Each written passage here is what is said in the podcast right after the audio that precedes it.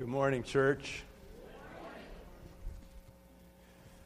Well, that was terrible news that we received on Friday about despicable terrorist attacks in Paris. And our hearts and prayers surely go out to the people of France and just people who live sensible lives in unsensible times. And we live in a world of conflicting news, don't we? We get good news and we get this tra- tragic, terrible news, and we, we live in a, a, tension between great news and terrible news. And uh, that's part of living these days, and uh, it happens to us on a personal level too, isn't it? We live in a tension between really good news and terrible news. We get good news like, yes, I'll marry you. That was good news, right? Still, still, good news, right? Or, uh, you know, it's a boy. Or it's a girl. It's a person. it's yours. I don't know what would be good news. I don't know. But, you know, that's really good news. But then we also live personally with another end of that spectrum you know, I'm sorry to be the one to tell you this, but we no longer need your services anymore. That's a bad day, isn't it? I'm sorry to be the one to tell you this, but it is cancer. Some of you have been there. It's a bad day. And we live in this tension between really amazingly good news and terrible news. And um, as a pastor, I feel like I, I live in a tension between that eternally and biblically as I serve you as pastor. Because on one hand, in Matthew 25, Jesus looked to his people and he said, he said, Well done, good and faithful servants, enter into the joy of your Lord. He's like, Welcome home. You served me, you followed me, you followed me all the way home. Well done, good and faithful servants. Enter into the joy of your Lord. And those are words we're longing to hear, yes? On the other end of that same scale are words from Jesus in Matthew chapter 7 when he looked at people who were coming to him who said, We've showed up at all the right times, we did this stuff. And, and he said to them, Away from me, you evildoers, I never knew you. And those are terrifying words, aren't they? I mean, we rejoice in anticipation of hearing, Well done, good and faithful servant, enter into the joy of your Lord. And we live in some kind of ongoing fear of hearing, Away from me, you evildoers, I never knew you. And there's an incredible, incredible space between the two. And nothing terrifies me more as a pastor than preaching the wrong message.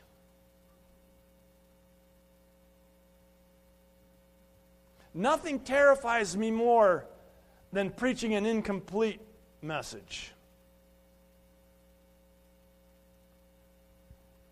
Because the, the book of Hebrews says there's a day coming when I personally will have to give account for my ministry and I take that very seriously, that I will personally have to give account for you. And that's a terrifying thing to think that I could possibly hear you almost told them the truth. You almost told them the whole truth. And so this morning I'm living in this spirit led tension between these two possibilities. Well done, good and faithful servant. Enter into the joy of your Lord. And away from me, you evildoers, I never knew you. And you're feeling that tension yourselves right now. And what if I told you there was a passage of Scripture that I could share with you this morning that would catapult you to this end? Catapult you to the well done end, and that you could have that, and I could lay my head on my pillow tonight knowing that I have told you the whole truth. Would you want to hear it? Turn in your Bibles to Matthew chapter 16, verses 24 through 28. Now, the context of this passage is pretty straightforward. If you've been reading your Bible very long, you know that it's in one of the Gospels. Matthew, Mark, Luke, and John are Gospels, and they are specifically the account of the life of Jesus, and they contain the very words of Jesus. And so it is truly our primary source for understanding who Jesus is, what Jesus is about. So the context of this passage is there are words of Jesus himself in the Gospel of Matthew. Notice also that in chapter 16 that it's getting toward the end of Jesus' time on earth. And so what he's saying is of utmost importance because he's about to convey to his disciples the gospel and he's going to leave and leave it to them to leave to us. And so what he's about to say is very important. And also notice that specifically the context is in verse 24 that this is Jesus speaking to his disciples, to the 12.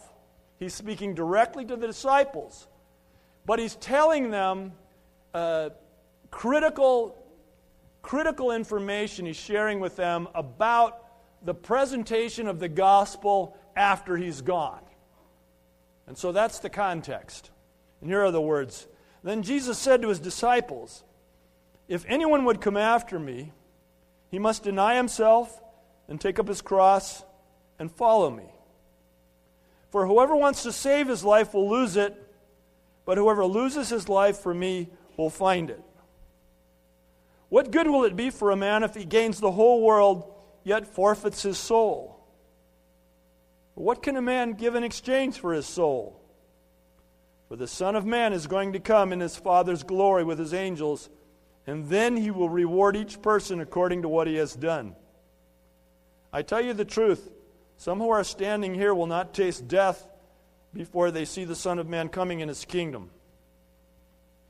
And contained in verse 24 alone are three non negotiable elements of being a true, authentic disciple of Jesus Christ.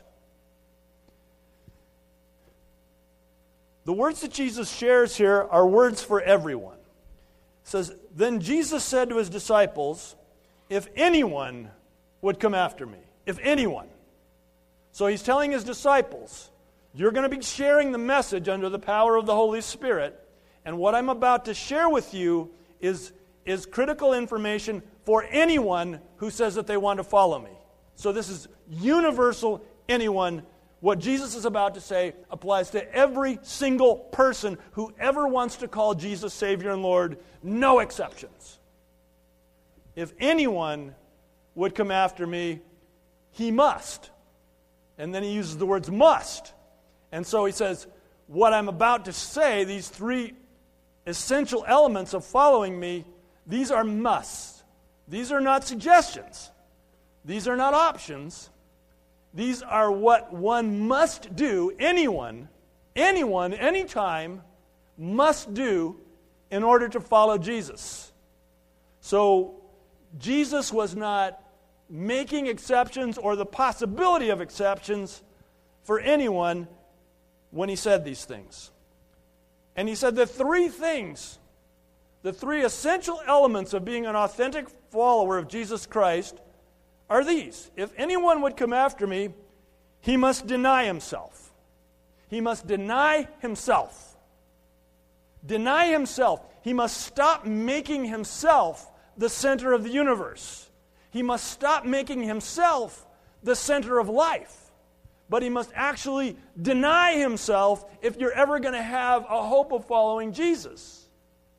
I have a news flash for you at church that the gospel of Jesus Christ is not about us.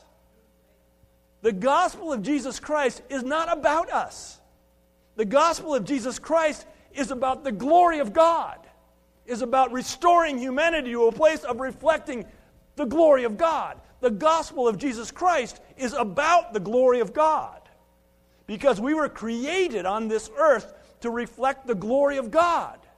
So that as God shines on us, we reflect glory back to Him. But because of original sin and the predicament of the human condition, We have fallen from that place. And so the gospel is about restoring us to our intended place in the created order by the work of Jesus Christ. Why? So that God can receive maximum glory. So the gospel itself is about God, it's not about us. So for Jesus to come along and say, if you want the gospel, it has to begin by denying yourself, is perfectly in line with what the gospel really is about. The gospel isn't about getting you saved. The gospel isn't about getting you to heaven, though both of, the, both of those things happen. The gospel is about restoring fallen humanity to a place where we can reflect the glory that God deserves.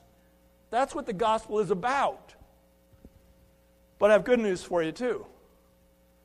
The good news is that though the gospel is about God, it's for us. It's not about us, but we are the happy beneficiaries of the work of Jesus Christ on the cross. And so that part of restoring us to the place where we can reflect His glory here and in heaven forever is that we get saved and we go to heaven after this. So while the gospel is not about us, it's for us. And that's an important distinction. Does anybody find that distinction helpful? The gospel is about God, but it is critically given for us. And the first thing that Jesus says is that if you want to come after me, you have to deny yourself. You have to stop making it about you. You have to stop conditioning your evaluation of your own spirituality by how happy you are. It's not about that. That the gospel is about God. And a terrible thing has happened in the church in our lifetime in that in the church the gospel isn't about God anymore. It's about something else. And if we just look at, for example, the Roman Catholic Church, I say with all due respect that the Roman Catholic Church is not about God, it's about the church. And it's about the perpetuation of the church as an institution. And it's about the perpetuation of the church as an institution to keep people in check so that they have to come to the church with a hope of meeting God. And that is against everything that the book of Hebrews says. But what's worse is that the Protestant church, us, we're not even about the church. That the gospel in the Protestant church is about the individual member, is about the person and whether we can meet their needs and whether we can keep them happy. And so we, we talk about what's, what's making you unhappy. Well, maybe we have some scripture for that, or maybe we can come up with a program apart from scripture for that, and maybe we can make you happy. And so the gospel becomes about making you happy. We've made it about our our own sense of happiness. And so, what do we see as a result of that? We see otherwise well meaning believers moving from church to church to church to church to church to church to church, depending on whether or not they are. Some of you have used the phrase, well, I just wasn't happy there anymore. And we couch it in religious words like, I wasn't being fed. No, you weren't being given candy. And so you weren't happy anymore. And so what happens is we're flying in the face of what Jesus says it even means to follow him by making our experience about our own level of happiness. And we're not listening to Jesus when he says it begins by denying ourselves. You know, there's an incredible difference between happiness and joy. And Jesus never said, I have come to make you happy. He said, I've come to give you joy and that you might have it abundantly. And we can have joy in the midst of the most unhappy circumstances. Does anybody know what I'm talking about? And yet we make happiness, we bow at the altar of happiness. Some of you are here right now because this place makes you happy, and the tall bald guy's funny. I make you happy. Buckle up. buckle up. Because if I have not done something yet to thoroughly offend you, some careless comment, if I have not yet done something to thoroughly offend you, it just means you haven't been here long enough. If you are still happy, it means you're new. And the clock's running, the fuse is lit. And you will, at some point, become unhappy, and you will have to make a decision. Is this whole following Jesus thing really about my happiness when he said, if anyone would come after me, he must begin by denying himself? Maybe, maybe there's something better than happiness. You think? You see, what's happened in America is that the core of our happiness is something we call comfort. So comfort equals happiness. And when we're uncomfortable, then we're unhappy. And so as long as we can keep things comfortable, then you're happy and you feel like you're making progress in your spiritual walk. But the moment we come with some of the stuff of the scripture that says that doesn't make me very happy, then you become uncomfortable and you look for a comf- more comfortable place. This is the way of things.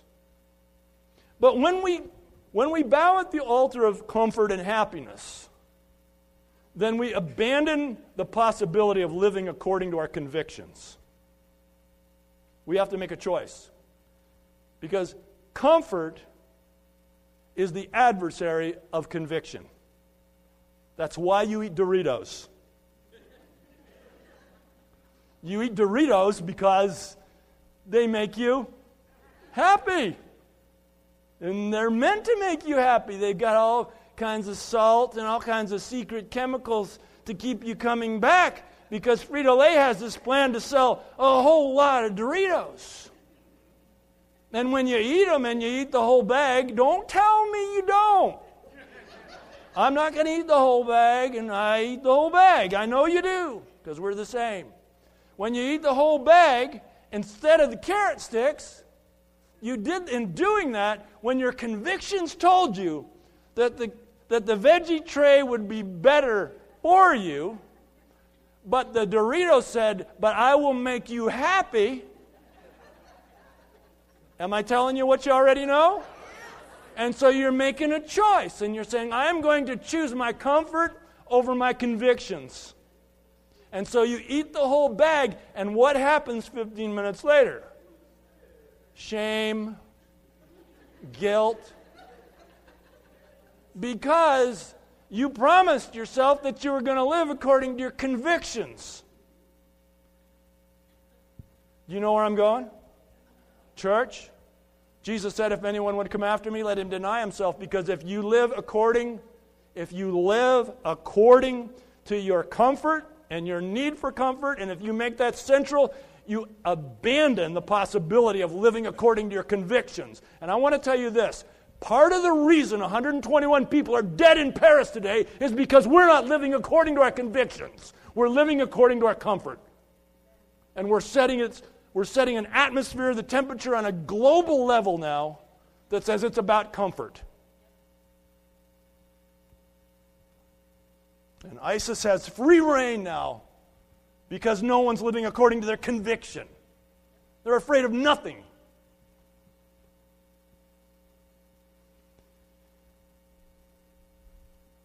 I see something happening in the American church. It's terrible and wonderful all at the same time. You know, the numbers are decreasing in American free church. They're starting to, we're leaking, leaking people. And I think I figured out what's happened. I figured out that the church has finally imploded in on its baby boomer leadership. Because those of us who are baby boomers, we know we started churches like the Vineyard that were cutting edge and raw because we wanted to follow Jesus with all of our heart, soul, mind, and strength, and we were radical and we were sacrificial, and there was nobody we wouldn't tell about Jesus. And then little by little by little by little, we started making it about us and about our comfort and what I like and what I need and my self actualization. And when we did that, we told Jesus, no thanks. I'm not going to deny myself. We've got this. And in doing that, the church is caving in on itself because there's no Jesus to hold it up. This is what happens when we make the gospel about ourselves. So he said, first of all, you, you must deny yourself and then and take up his cross. Take up his cross. And beloved, this does not mean get new jewelry, get new Christian stuff to wear. When Jesus said cross, he was talking about a bloody, cruel instrument of destruction.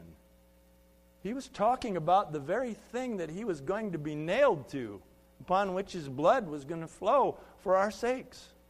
And he said, If you're going to come after me, there's going to be a cross involved. There's going to be a cross. And I believe, first of all, that this means that our only way to be restored to our place in the intended created order there is through the cross of Jesus Christ. That's the only way. Is that Jesus Christ died on the cross for our sins to restore us, and that we come in full repentance and surrender and contrition and ask Him to come and forgive us of our sins, wash us with His blood, and restore us to that place that that's the way. But there's another side of the cross, and that is a cross of absolute surrender to the will and way of God. Absolute surrender. Paul said that we are crucified with Christ. So that part of taking up our cross is actually to volunteer for our own death. I have good and bad news for you. I mean, the good news is Jesus wants to raise you to new life. The bad news is he's going to kill you first. And if you don't go through that, you're not there. Because Jesus said, if anyone would come after me, he must deny himself and take up his cross. And it's only then when you go through the cross and offer yourself for execution that you're really ready to serve him, that you're really free to serve him. It's not until this flesh is crucified that I can stop living for the flesh and start living for God. It's when my flesh is crucified by the cross that I don't care what other people think about me when I share the gospel. It's when I'm set free from the need for approval or whatever it is, fear of rejection or whatever it is that is now keeping us from being the believers we used to be in many cases. It's only when we die that we're in the position where we're ready to fully serve Him. So many years ago in 165 AD, there was a church father called Justin, and he was one of a number of a number of uh, men who were used by God in the time period between, you know, when Jesus actually lived and died and rose again, and and the time period that the scriptures were formed for us, so that we had a Bible. You know, that took a long time. And so in this space in between, God used, God used men that we now call the church fathers to give guidance, bring direction and life to the church.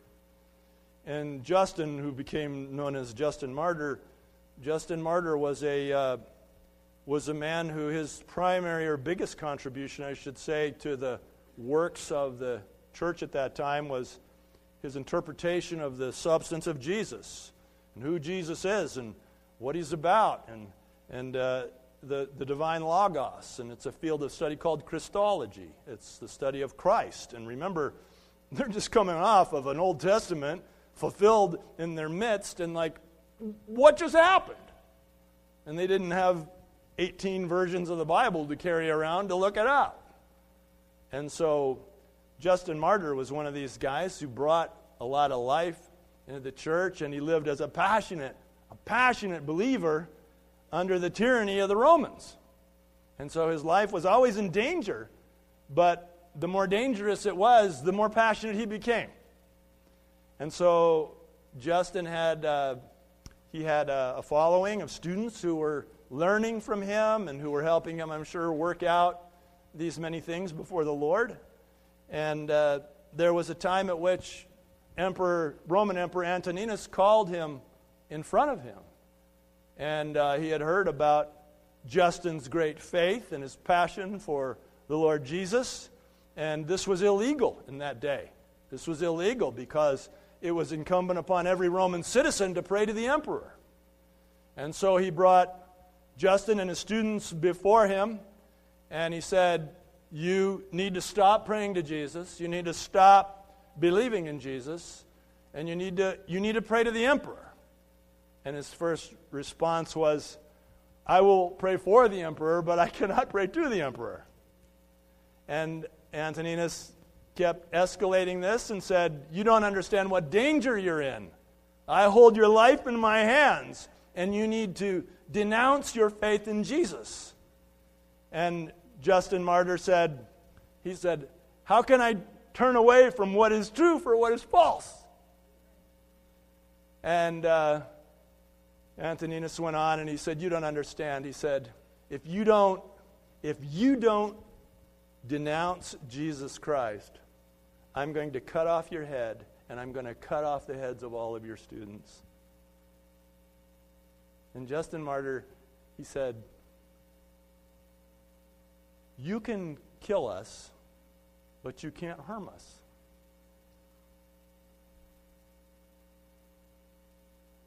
You can cut off our heads, but it won't hurt us. It will result in our graduation day. He said, You can kill us, but you can't harm us. And Antoninus cut off all of their heads.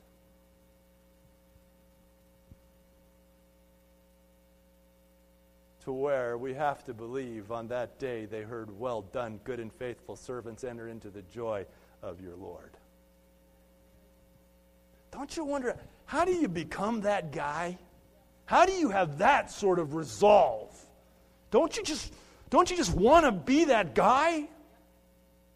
Living according to your convictions to the point of death? Don't you want to be that person? How do you become a person who can say, You can kill us, but you can't harm us? By dying first. By understanding that authentic followers of Jesus Christ are already dead. You're crucified with Christ. The Bible says you are not your own, you are bought at a price. You're already dead, you're just waiting to go home. When you can take up your cross and offer yourself in that way, then the rest of these worries that you have just so substantially fall away. You don't care about them to the point of saying, I hope the blade is sharp.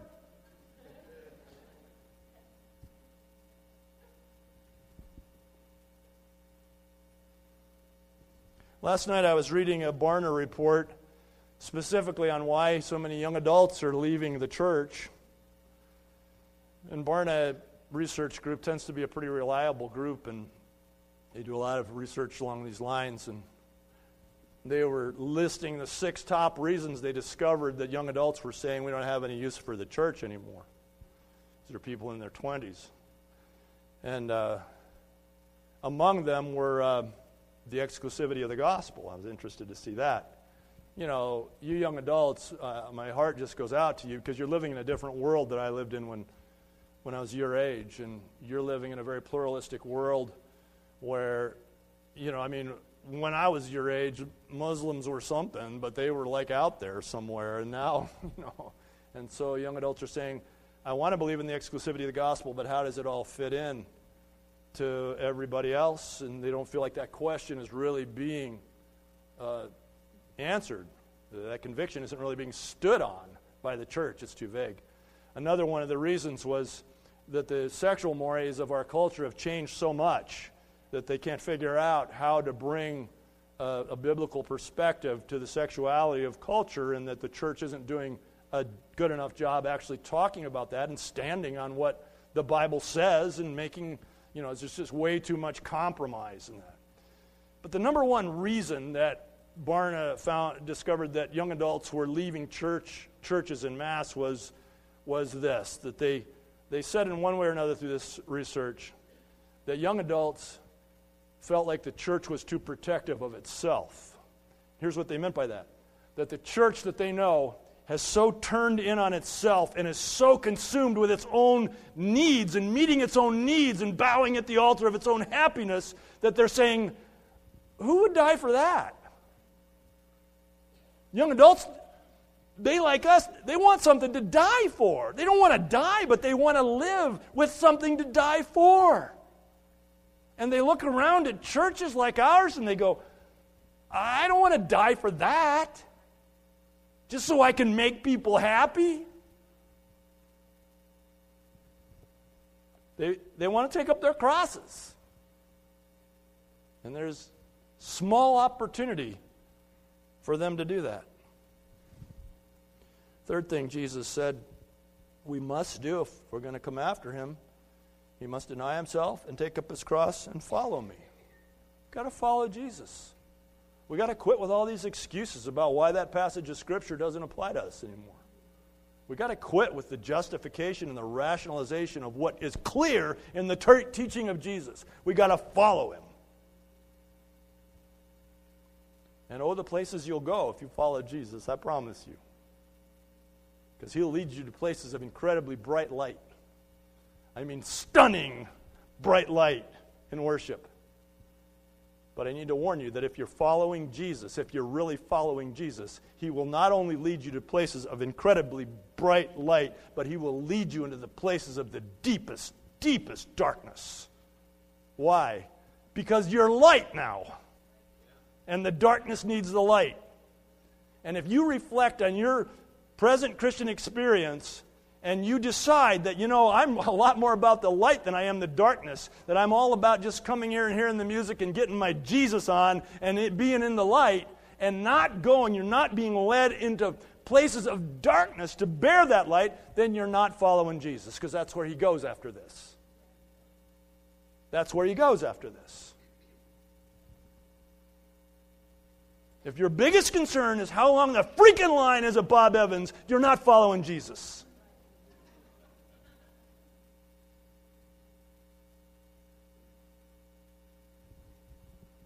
He's got something so much better for you. Something to live for, something worth dying for. And I know I've told you the story about being in the infirmary in the leper colony in Bargur, India. This is where the sick lepers are in a forsaken leper colony. This is where the sick of the sick are.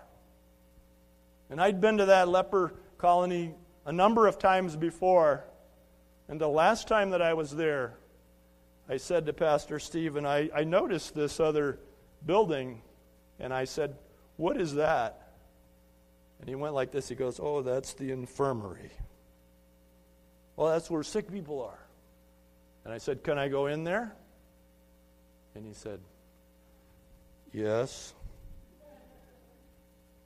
And I went in there and I just saw the darkest version of humanity I've ever seen anywhere.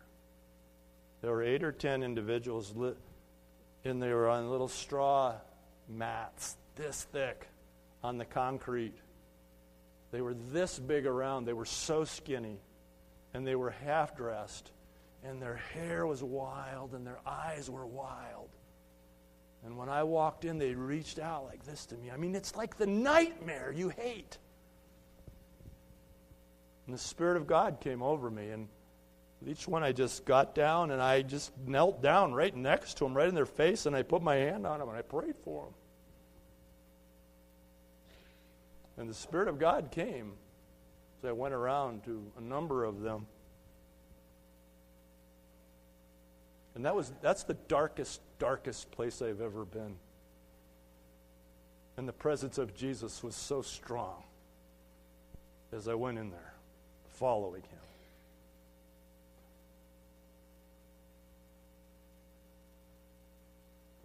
When I came out, I asked Stephen, I said, How come you've never shown me that before? And he said, Because I knew that's what you would do.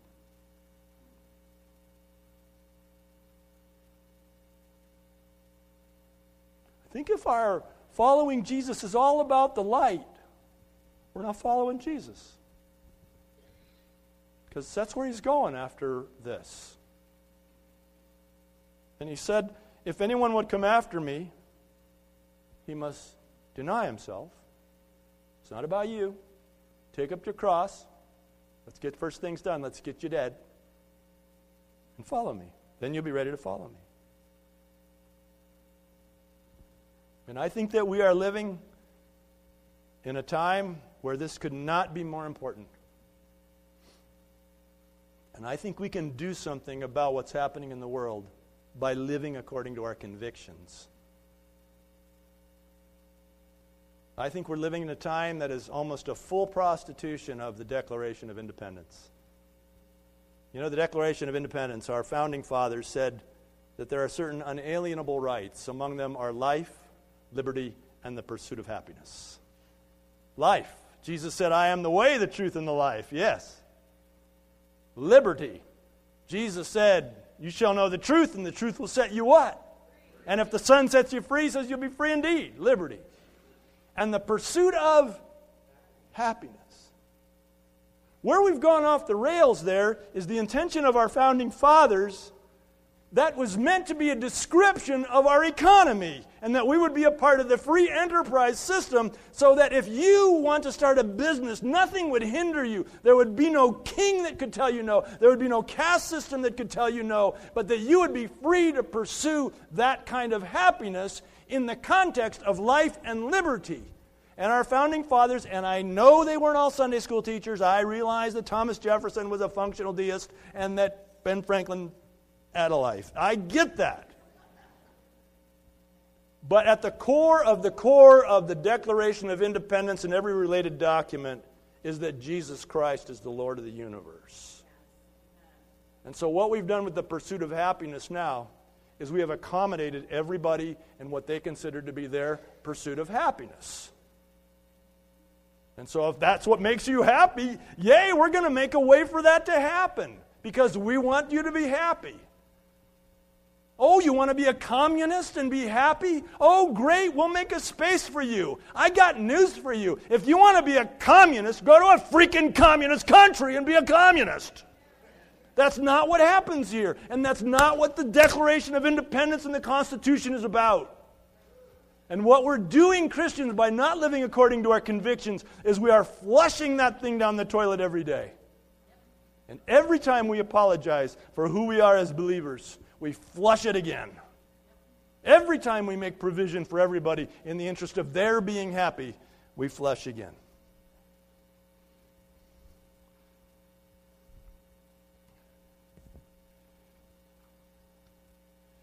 And so Jesus said, If anyone would come after me, let him deny himself and take up his cross and follow me. No, he said he must do that. That's it. You gotta. There's no other way to be a Christian. I can't look at you and know whether you're a Christian or not. I wouldn't make that decision even if I could. But I know what Jesus said. If anyone would come after me, he must do these things. So he's demanding a response. In Matt Chandler's book, The Explicit Gospel, he said it this way. He said, Jesus put it simply Whoever is not with me is against me, and whoever does not gather with me scatters. The gospel has such power that it necessitates reaction. Jesus Christ has worked such an outrageous wonder that he demands response, whether hatred or passion. Anyone ambivalent about what Christ has actually done just isn't clear on the facts. To present the gospel, then, is to place a hearer in an untenable position. The heart of the hearer of the gospel must move, either toward Christ or away from him. And I don't want any of you to move away from Christ unless you're comfortable in the middle, because the middle isn't saved. If you're comfortable in the middle, I pray that you take great offense at what I'm saying and you run out of this place and you never come back and you hide in a corner until God brings some other bearer of the gospel to you so that you can turn and be saved and follow Jesus. Because I'm much more concerned about your eternal life than whether or not you fill one of these seats. and you're precious to us. But I can't tolerate the thought of when I stand before God, hearing Him say, You almost told them the truth. You almost told them the whole truth.